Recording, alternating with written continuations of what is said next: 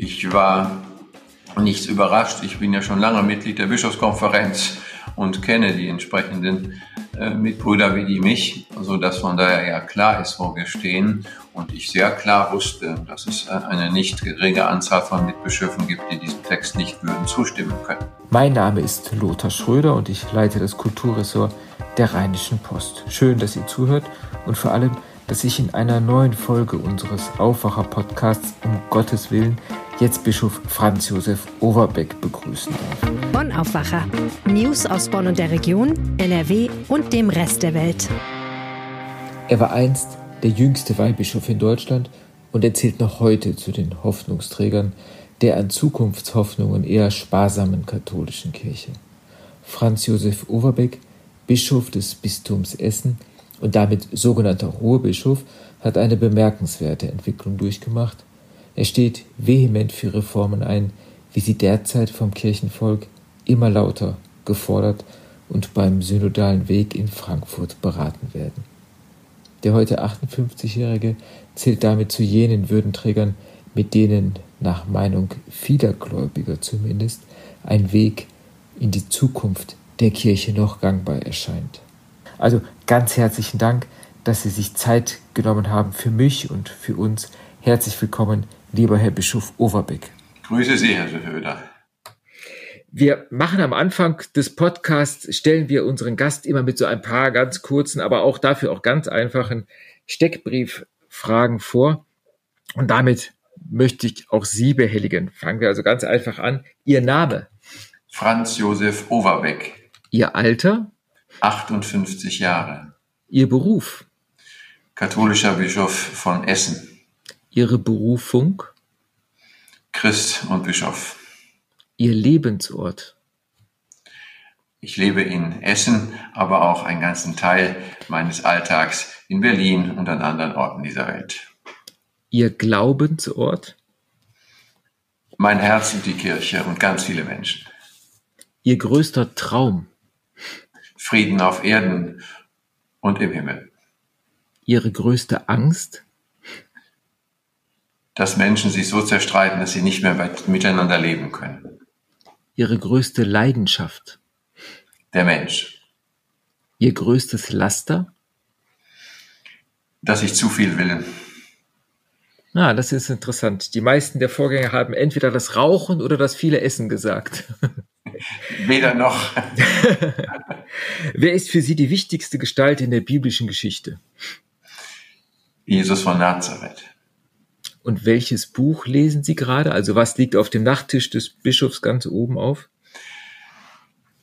Dort liegt äh, zurzeit ein Buch äh, von einem Autor, äh, den ich sehr schätze, von äh, Hallig über den Nachmittag des Christentums. Mhm. Sie sind in unserer Podcast-Reihe der erste hochrangige Würdenträger. Wie redet man oder wie rede ich Sie ganz korrekt an? Oder was ist Sie dann was ist Ihnen am liebsten? Eure Exzellenz, Herr Bischof Overbeck oder Herr Overbeck? Je nachdem, in welchem Zusammenhang wir miteinander reden, auf jeden Fall ist Herr Bischof immer richtig, Herr Bischof Overbeck auch, Herr Overbeck auch. Exzellenz äh, nur in diplomatischen besonderen Zusammenhängen, sonst bitte nicht. okay. Was sagen Sie Menschen, die noch in alter Form den Bischofsring küssen wollen oder auch küssen? Ich äh, versuche das immer zu verhindern. Wenn ich es nicht verhindern kann, dann habe ich das durch das Zeichen gesagt, was ich davon halte. okay. Wir hatten bislang im Aufwacher-Podcast unter anderem, Sie kennen sie auch, die resolute, reformfreudige und mit ihrer Kirche doch hadernde Ordensschwester Philippa Rath zu Gast. Wir haben mit Maria Messrian gesprochen, der Vertreterin von Maria 2.0, dem ehemaligen Generalvikar Andreas Sturm, der aus der katholischen Kirche ausgetreten ist. Und auch Beatrice von Weizsäcker, die von der evangelischen in die katholische Kirche eingetreten ist. So viele Glaubensgeschichten haben wir kennengelernt und stehen dahinter so viele Brüche, Hoffnungen und auch Enttäuschungen. Darf es das alles auch bei einem Bischof geben, von dem man ja Glaubensfestigkeit und Stetigkeit erwartet? Auf der einen Seite gehört es auch zu, Stetigkeit und Festigkeit im Glauben zu leben. Sonst hätte ich sicherlich äh, vor vielen Jahren nicht den Versuch unternommen, diese Form der besonderen Berufungsgeschichte äh, nicht nur ernst zu nehmen, sondern auch umzusetzen und zu verwirklichen. Auf der anderen Seite bin ich aber auch wie jeder Mensch ein, ein angefochtener, immer auch ein zweifelnder, suchender und denkender Mensch und immer auch ein Mensch als Zeitgenosse der Welt, in der wir heute leben, mit all den Herausforderungen, die damit verbunden sind. von daher gesehen gehören diese Perspektiven auch alle zu mir erst recht, weil ich ja auch ein wesentlich glaubender Mensch bin als ein intellektueller Mensch und zugleich ein Zeitgenosse mit einer hohen Wahrnehmungsfähigkeit für vieles, was sich zeigt, mit unmittelbaren oder mittelbaren Folgen für den Glauben, für die Kirche, aber auch für das Leben mit, mit und von vielen Menschen. Ja, gab es denn manchmal wirklich Brüche oder Momente des Zweifels, dass man sich fragt oder dass Sie sich fragten, ist der Weg, den ich eingeschlagen habe, äh, der richtige oder auch wie ich diesen Weg gehe? Es gibt eine gewisse grundständige Gewissheit, dass ich auf dem richtigen Weg bin, der sich durch die Art und Weise, wie ich jetzt auch seit vielen Jahrzehnten diesen Weg leben darf, zeigt. Äh, darin und darunter gibt es natürlich immer wieder Ereignisse, äh, die vieles befragt haben. Ich war einmal sehr schwer krank und äh, habe das auch als eine Zäsur in meinem Leben begriffen und begreifen müssen. Das war auch eine solche Herausforderung. Darunter ist aber nicht ein letzter Zweifel an meiner Berufung zum damaligen, da war ich noch kein Bischof, zum Priester äh, gewesen. Hm. Es gab auch da also heute nicht. frage ich mich das immer wieder äh, ja. angesichts der unendlichen Veränderungsprozesse, was das oft ist, diese Berufung in dieser neuen Welt, in die hinein wir gehen oder auch schon geworfen sind. Trotzdem bleibt eine gewisse innere Ruhe und Gewissheit, das ist der richtige Weg. Mhm. Sie sprachen gerade die schwere Erkrankung an. In dieser Zeit gab es nicht die Gottesklage. Warum hast du das mit mir getan? Warum habe ich es in Anführungsstrichen verdient? Das war nie meine Frage, nein. Mhm. Aber die Frage war ja die Gottesferne, die sich äh, einstellte angesichts dieser Erkrankung und ihrer Folgen. Ja. Sie waren jüngster Bischof in Deutschland, als Sie, ich glaube, 43 Jahre alt waren und Weihbischof von Münster wurden. Was denkt man da? Hat man da auch manchmal das Gefühl, jetzt geht es steil bergauf? Ich hatte eher das Gefühl, jetzt stehst du vor einer riesen Herausforderung deines Lebens und du musst dich bewähren. Und das Bild vom Berg, das kannte ich ja schon aus anderen Zusammenhängen. Einen Berg hatte ich da ja schon mal erklommen, äh, und zwar unfreiwillig erklimmen müssen, so dass ich dachte, auch das gehört zum Leben. Außerdem wusste ich das und weiß ich das von vielen anderen Menschen auch. Insofern hat mich das nicht verwundert. Ja. 2009 wurden Sie dann Bischof von Essen, der sogenannte Ruhrbischof. Äh, und gleich zu Beginn, Sie mögen da nicht gerne daran zurückdenken, gab es einen TV-Auftritt äh, von Ihnen bei Anne Will, bei dem Sie gemäß der kirchlichen Lehre Homosexualität, ich verkürze das jetzt mal, als Sünde bezeichneten. 13 Jahre ist das her. Wie denken Sie heute darüber? Das hatte eine äh, große Reaktion auch im Blick auf viele, viele Gespräche nach sich gezogen, vor allen Dingen auch mit ähm, homosexuell lebenden Menschen. Und ähm, das hat an dieser Stelle nochmal einen, einen Denkprozess und ein Nachdenken in mir ausgelöst, ähm, so dass ich den Satz so nie wieder sagen würde. Tue ich auch nicht mehr, ähm, außer ich äh, zitiere ihn als ein Ergebnis der Reflexion auf die Tradition unserer Kirche. Ähm, gleichzeitig ist mir dabei auch, wenn ich das äh, im Blick auf den synodalen Weg, den wir jetzt als Kirche in Deutschland gehen, ähm, reflektiere, wahrgenommen als eines der großen auch kulturellen Fragen, nicht nur für die katholische Kirche, sondern auch für unseren Alltag. Und mittlerweile habe ich ja viel Welterfahrung als Bischof sammeln können, auch für nicht wenige Lebenszusammenhänge, in denen ja verschiedene Formen von Sexualität in gewissen Ländern weder anerkannt noch geduldet werden, sondern auch mit Strafe belegt bis hin zur Todesstrafe. Und das gilt ja auch für die Homosexualität. Mhm. Von daher ist das ein sehr differenziertes Bild, aber eben ja. auch eins, äh, in der meine Perspektiven sich an dieser Stelle sehr verändert haben. Ich habe von Ihnen in diesem Zusammenhang den Satz gelesen, wenn Sie mir heute, also Sie sagen, wenn Sie mir heute bescheinigten, ich wäre noch derselbe wie vor zehn Jahren, dann empfände ich das als Niederlage. Das klingt für mich so ein bisschen nach der berühmten Geschichte von Bertolt Brecht, des Herrn Keuner, ich weiß nicht, ob Sie kennen, die geht so, ein Mann, der Herrn K. lange nicht gesehen hatte, begrüßte ihn mit den Worten, Sie haben sich gar nicht verändert. Oh, sagte Herr K. und erbleichte. Äh, gehört das zu Ihrer Lebenseinstellung oder ist es auch zu Ihrer Lebenseinstellung geworden? Es gehört zu meiner Lebenseinstellung immer schon, ähm, alles immer wieder zu befragen und auch auf Wahrheit und Richtigkeit, aber auch auf Entwicklungspotenziale hin ähm, zu untersuchen. Und das tue ich jetzt im Alltag, das habe ich damals auch schon getan, auch in den Zeiten vorher. Und äh, von daher gesehen ist das in diesem Sinne etwas Normales, was zu mir gehört. Auf der anderen Seite sehe ich das je länger, je mehr auch als eine meiner Verantwortungen als Bischof, äh, diese Form der Reflexion immer wieder vorzunehmen, um zu fragen, dient das dem Evangelium, dient das den Menschen und dient das vor allen Dingen auch der Zukunft der Kirche? Ja, seine Meinung zu ändern oder seine Lebenserfahrung in Erkenntnisse münden zu lassen, ähm, kann das manchmal auch Bischöfen als Wankelmütigkeit vorgeworfen werden, wenn die Gläubigen dann sagen, schau einmal, vor fünf Jahren hat er so gesprochen und nun spricht er so. Jeder von uns ändert seine Meinung und entwickelt sich mit Lebenserfahrung.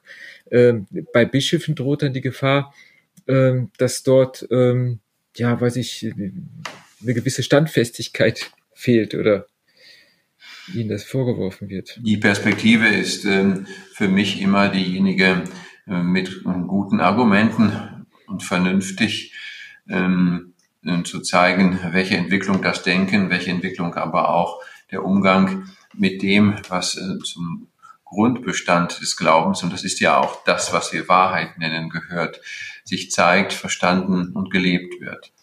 Unter dieser Rücksicht äh, halte ich äh, es auch für notwendig, äh, immer wieder Schritte nach vorne zu gehen, Neues zu entdecken, an manchen Punkten äh, Altes bestätigt zu finden, aber manchmal eben auch nicht mehr weiterdenken zu können.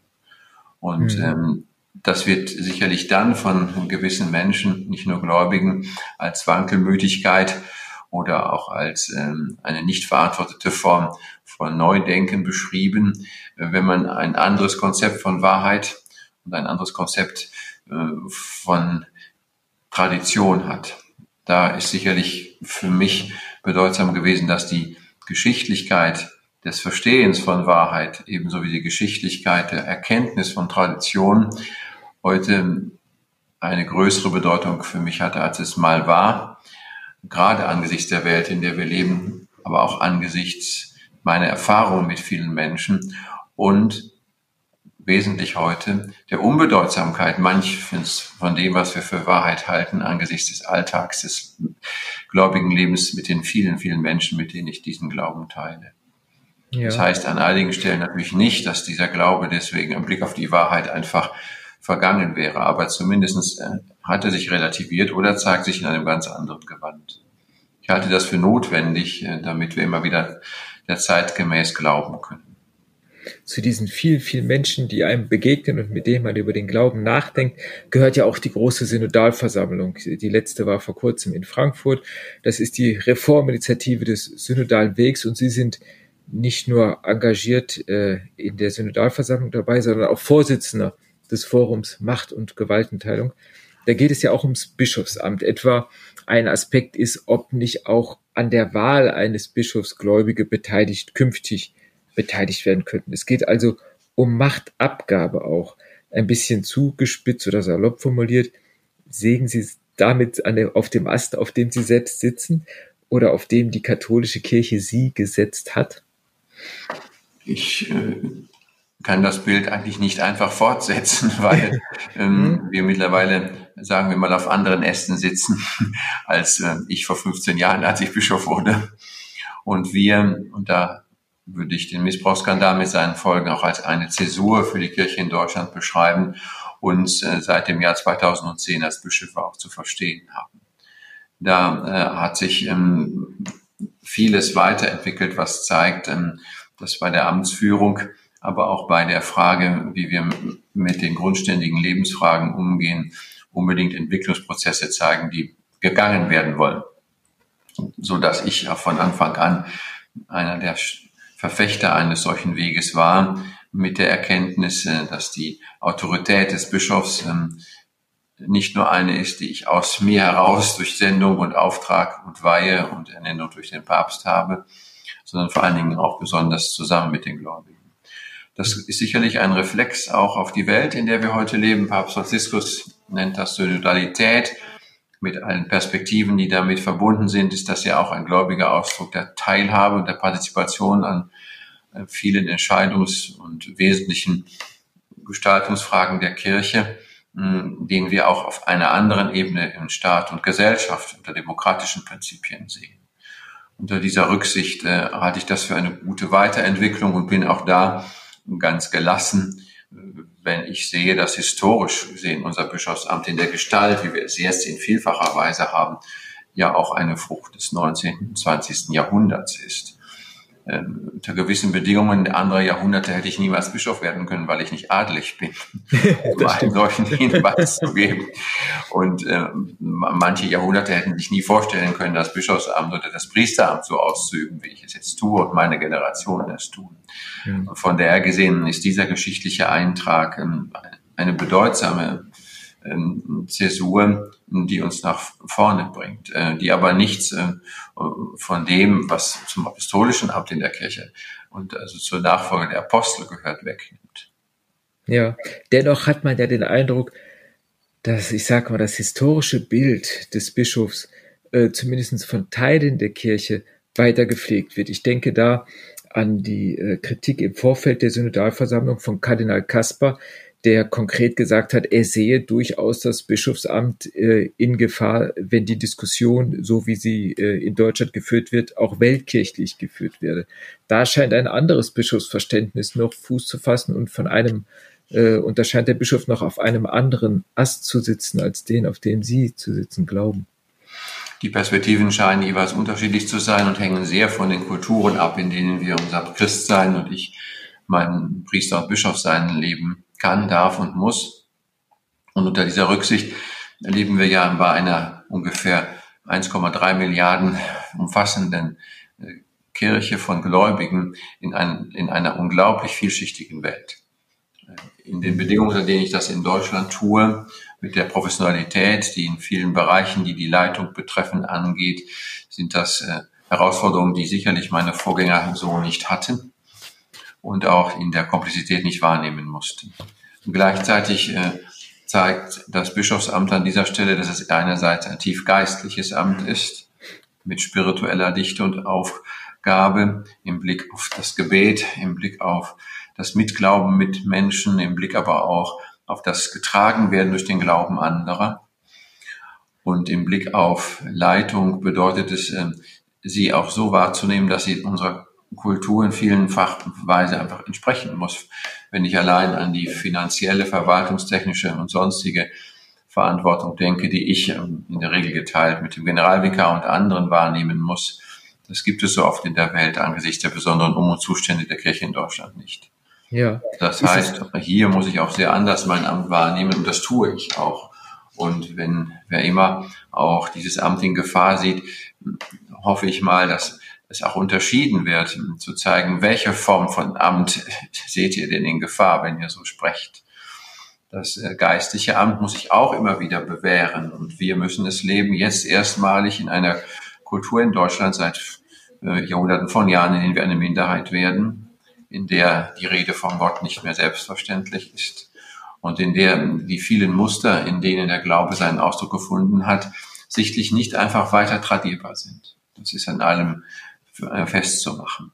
Und gleichzeitig die Komplexität der Verantwortung angesichts der Welt, in der wir leben, extrem zugenommen hat. Allein schon in den Jahren meines Priester- und Bischofsseins.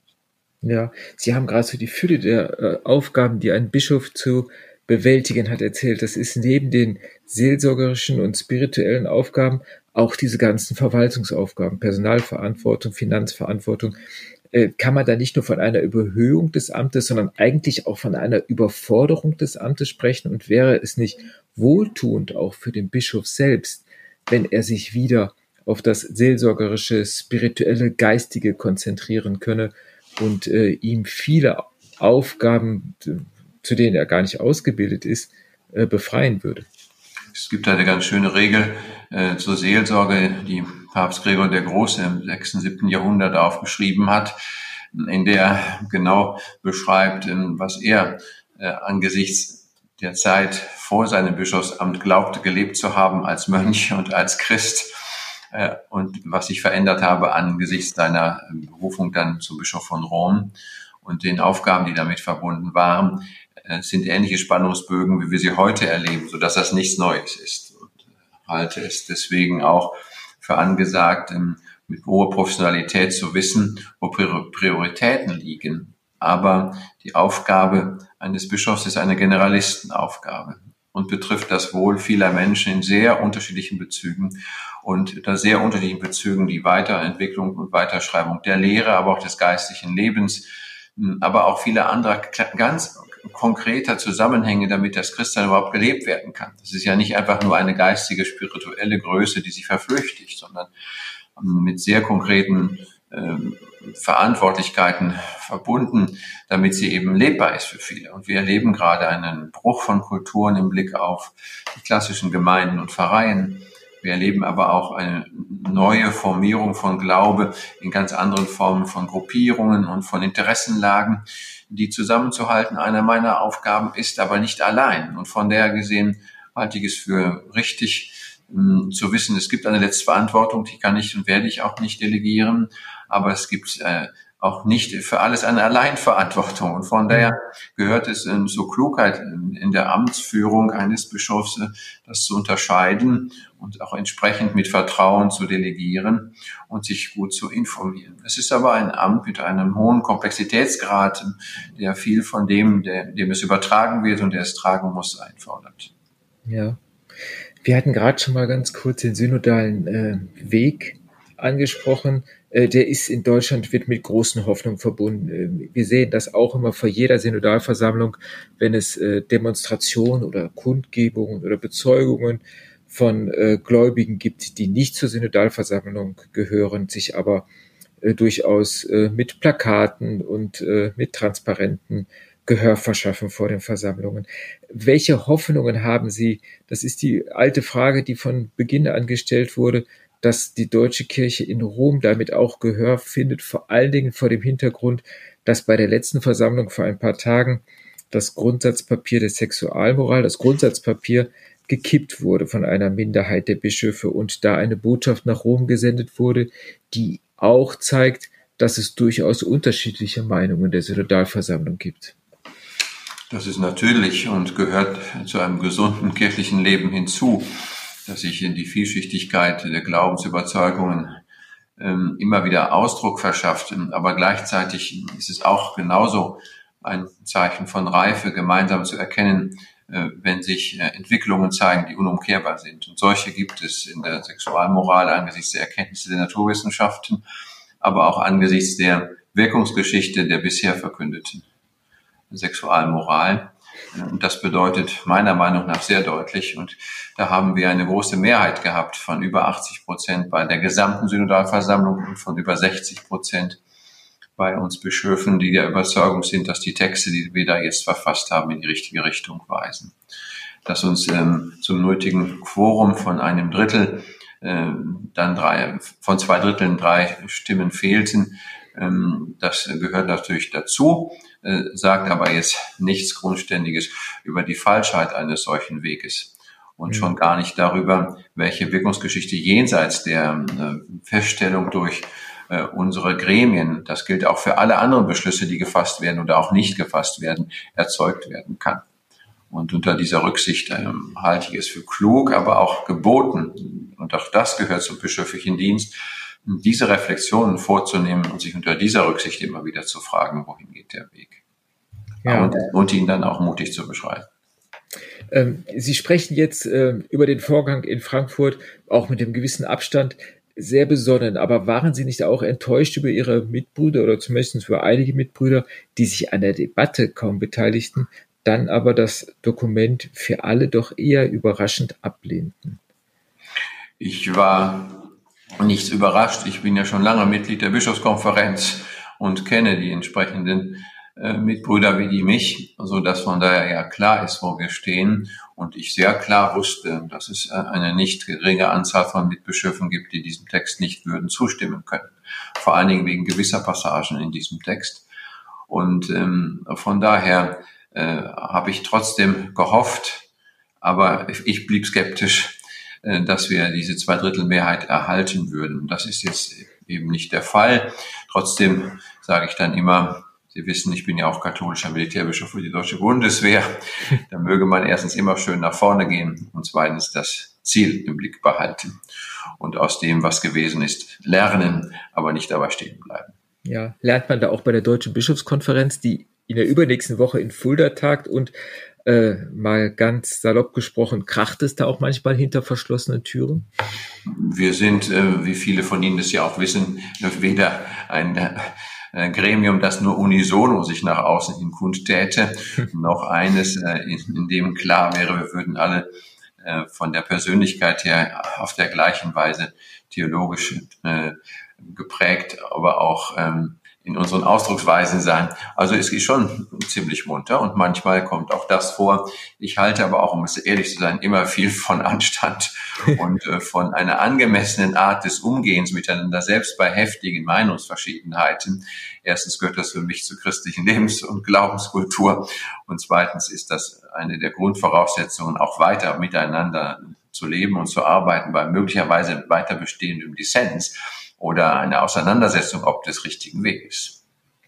Auf ihrem priesterlichen Weg taucht an, an zwei ganz zentralen Stellen ein großer Name auf. Einmal Kardinal Ratzinger weihte sie in Rom 89 zum Priester und Benedikt XVI. Äh, ernannte sie 20, äh, 2007 zum Weihbischof. Was verbindet sie mit ihm? Das sind ja doch zwei sehr Ich habe unseren heutigen emeritierten Papst Benedikt XVI. als Student in Rom kennengelernt. Er hat dann mich und meinen römischen Weihekurs am 10. Oktober 1989 in Rom zum Priester geweiht und ähm, habe äh, sowohl seine Leistungen wissenschaftlicher Natur, aber auch äh, auf dem Zweiten Vatikanischen Konzil und anschließend immer sehr wertgeschätzt und viel davon gelernt. Er ist ein universal gebildeter Mensch mit äh, vielen Perspektiven, äh, von denen ich als Student nicht nur viel gelernt, sondern auch im Blick auf die Kirche manches adaptieren konnte. dass er dann in meiner Biografie eine solche wichtige Rolle spielen würde, konnte ich ja nicht ahnen und äh, ist in diesem Sinne ja auch von außen auf mich gekommen. Daran habe ich nur mittelbar, mittelbar mitgewirkt.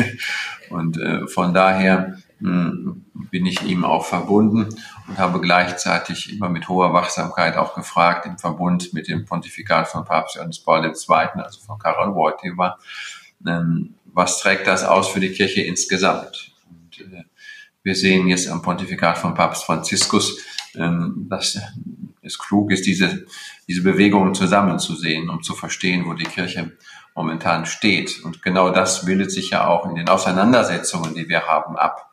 Angesichts vor allen Dingen des Umgangs mit der Moderne und des Umgangs mit den Fragen der Anthropologie, also der Lehre vom Menschen und auch der Lehre von der Kirche, der Ekklesiologie. Hier schürzen sich quasi die Punkte und je nachdem von welcher Warte aus äh, sie betrachtet werden, fallen auch die Antworten aus.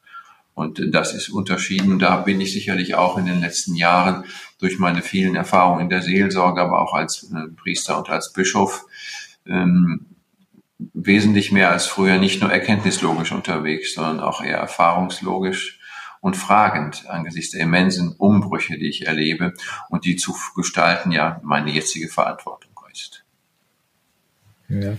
Wie haben Sie den emeritierten Papst zuletzt wahrgenommen? In vor, allen, vor allen Dingen in seinen Stellungnahmen und Repliken auf die äh, Vorwürfe, die ihm auch im Missbrauchsgutachten von München unterstellt wurden.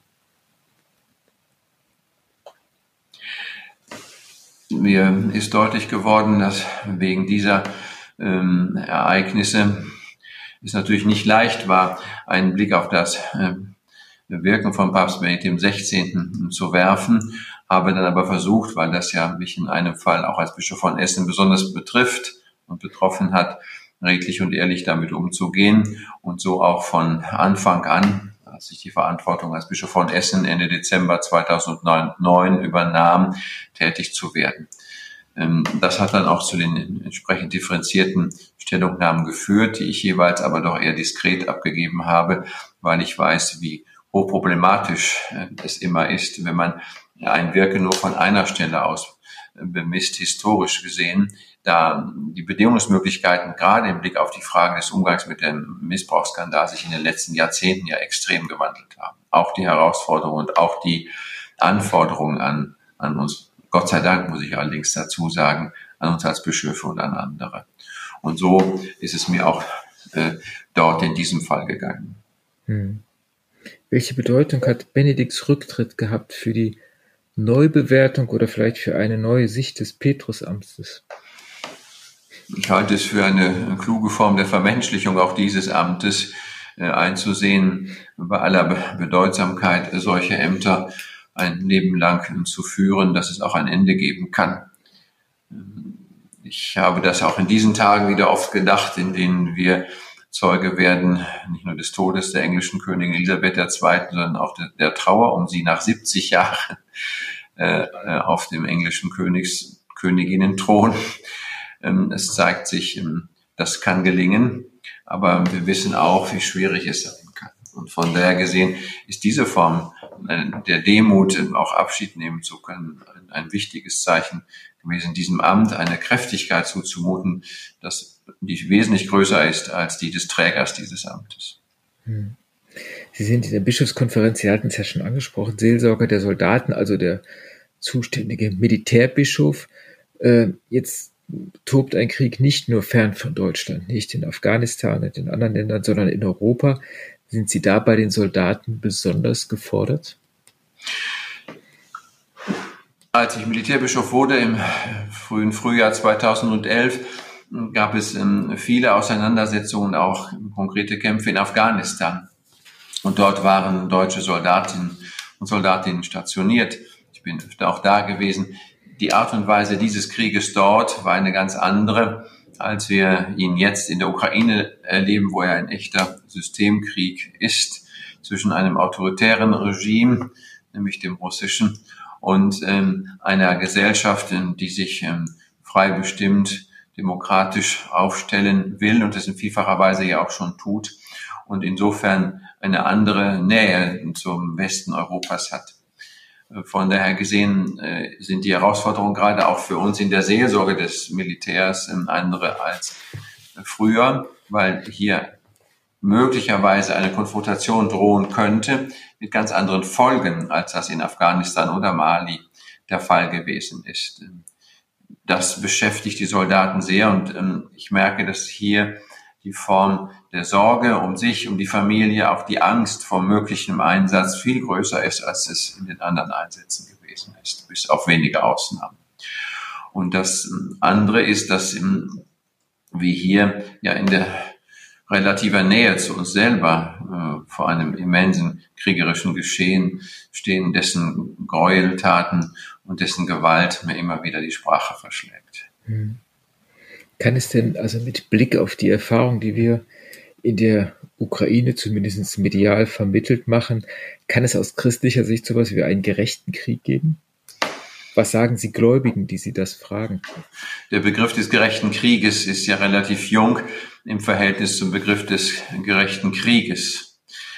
Äh, und von daher gesehen sind diese Herausforderungen, wenn man sie geistesgeschichtlich betrachtet, durchaus differenziert zu verstehen. Der gerechte Krieg ist von Thomas von Aquin im 12. und 13. Jahrhundert als Begriff entwickelt worden, um überhaupt eine gute, verlässliche Struktur von Kämpfen etc. Ähm, beschreiben zu können, was wir unter heutigen Perspektiven auch für unerträglich halten. Ähm, unter dieser Rücksicht ist klar, gerade wir deutschen Bischöfe, die katholischen, haben uns deswegen deutlich schon vor Jahrzehnten von diesem Begriff distanziert und den des gerechten Friedens eingeführt, auch in Anlehnung an ein Wort äh, des Propheten Jesaja, der im 32. Kapitel sagt, der Friede ist ein Werk der Gerechtigkeit. Und unter dieser Rücksicht äh, sind die Möglichkeiten durch gerechtes politisches Tun, durch Ausgleichsgerechtigkeiten Zustände herzustellen, die hoffentlich dazu führen, dass wieder Frieden wird, der mehr ist als nur das Ruhen der Waffen. Ähm, diese Herausforderung ist weiter zu bestehen. Mir scheint, dass auch dieser Begriff auf Dauer nicht mehr ausreicht. Denke ich an die Herausforderung, die sich uns durch die Digitalisierung auch aller Waffensysteme stellt, erst recht im Blick auf die Möglichkeiten von Cyberwar und anderen Perspektiven, die ja in, in kleinen, geringeren Ausmaße auch jetzt schon von Bedeutung sind, ähm, aber natürlich bei größeren Konflikten erst recht äh, zuschlagen würden, sprichwörtlich. Bei diesen Herausforderungen bin ich der Überzeugung, reicht auch dieses Wort nicht mehr aus. Mir ist es aber wichtig, den Begriff der Gerechtigkeit nicht zu vergessen, weil der, glaube ich, eine der wenigen ist, der Potenzial hat, bei Konflikten für Ausgleich zu sorgen und äh, gerade hinsichtlich des Krieges äh, einen Zustand herzustellen, der eben Schritte auf einen lange andauernden Frieden weit über einen Waffenstillstand hinaus ermöglicht. Ja, welche Hoffnungen haben Sie da für die Ukraine? Bei dem, was ich jetzt sehe, ist das ähm, schwierig, auch wenn es jetzt in den letzten Tagen einige Rückzüge der russischen Truppen gab und die ukrainische nach vorne gegangen sind, auch äh, wenn ich sehe, wie der Westen die Ukraine in diesem Kampf mit Waffenlieferungen und so weiter unterstützt. Es könnte sein, dass am Ende so etwas wie ein Erschöpfungsfriede, weil alle Seiten nicht mehr können, aus welchen Gründen auch immer, ähm, stehen wird. Ich sehe aber noch nicht das Ergebnis und äh, mir ist auch bedeutsam, nicht nur Demokratie theoretisch, sondern auch Politik praktisch darauf hinzuweisen, das Ergebnis äh, muss sein, dass hier das Recht über scheinbare militärische oder sonstige Stärke siegt, weil das zum Frieden auf Dauer nur beitragen kann. Alles andere ist die Einladung an alle Ideologen und an alle Despoten zu kämpfen und am Ende dann erreichen zu wollen, was sie im Sinn haben, koste es, was es wolle. Das darf gerade unter diesen oft so labilen Umständen nicht der Fall sein. Und von daher ist das auch ein Grundsatz, äh, den ich aufgrund eines dauerhaften und auch im Weltmaßstab zu denkenden Friedens immer wieder nennen muss. Das Recht muss über diese Form der Stärke siegen. Ja, welche Rolle kann da Papst Franziskus spielen in der Vermittlung, möglicherweise mit Besuchen in Kiew und äh, in Moskau? Der Papst versucht es ja jetzt schon und ist nicht umsonst ja jetzt in diesen Tagen auch in Kasachstan bei dem Religionsgipfel und weiß auch gleichzeitig, dass wir in Europa in vielfacher Weise durch das Christentum miteinander verbunden, mit Papst Johannes Paul II. ja äh, gleichsam mit zwei Lungenflügeln atmen, Ost und West, zuständig ist für eine Ökumene, die diesen Brückenschlag in die Orthodoxie niemals vergisst. Und das haben wir auch in den letzten Wochen bei den äh, Zusammenkünften im Ökumenischen Rat der Kirche und ihren Ringen um eine Schlussresolution gesehen, wo die orthodoxe Kirche Russlands dabei geblieben ist als größte Gliedkirche der ÖAK, aber gleichzeitig auch herausgefordert angesichts der Stellungnahmen von ähm, Patriarch Kyrill, ähm, dem Oberhaupt der russischen Kirche, der Orthodoxie, die es ja sehr schwer macht, überhaupt zu einem Gemeinsamen zu kommen. Ich halte es deswegen auch für den Papst für eine riesige Herausforderung, den ökumenischen Blick nicht zu verlieren und trotzdem ehrlich und klar zu bleiben. Mhm. Sie haben für sich mal den christlichen Glauben bezeichnet, dann mit den Worten von Masterreich Ranitzky als ihr portatives, also mobiles Heimatland. Das kann überall und auch nirgends sein. Kann man dabei auch heimatlos werden? Das ist in der Tat so. Das ist ein schönes Wort, das ich schon öfter gebraucht habe. Es stammt von Marcel Reich-Ranitzky, der von der Literatur als seinem portativen Heimatland mhm angesichts seiner furchtbaren Biografie im Blick auf die Shoah und äh, den, den brutalen Tod in den Gaskammern der Nationalsozialisten im Blick auf seine Eltern und so weiter gesprochen hat. Es könnte und wird wohl so sein, dass wir mit unserem Glauben im besten Sinne des Wortes angesichts dieser so unterschiedlichen Herausforderungen auch so umgehen können, dass wir Weltbürger sind mit dem portativen Heimatland unseres Glaubens, das uns niemand nehmen kann, egal wohin uns die Geschichte spült oder an welchen Ufern wir am Ende unseres Lebens auch sitzen werden. Mhm. Eine eher profane Frage zum Schluss. Ihre Familie stammt oder Sie auch aus Mal und sie ist in der Landwirtschaft tätig. Es soll dort, glaube ich, haben Sie mal gesagt, guter Schnaps gebrannt werden. Welchen können Sie da besonders empfehlen?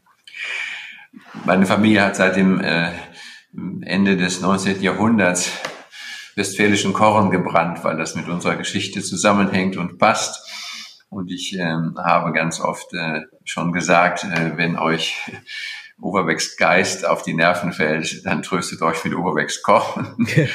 äh, es ist nun so, dass meine Schwester aus gutem Grund mit dieser Geschichte jetzt sein Ende gemacht hat, so dass ich Ihnen jetzt nur noch die Reste eines guten Weizenkornes empfehlen kann, aber das auch nur sehr zurückhaltend, da ich weiß, was bedeutet, wenn ein katholischer Bischof gleichsam Bewerbung für ein solches Getränk macht. Da halte ich mich lieber zurück.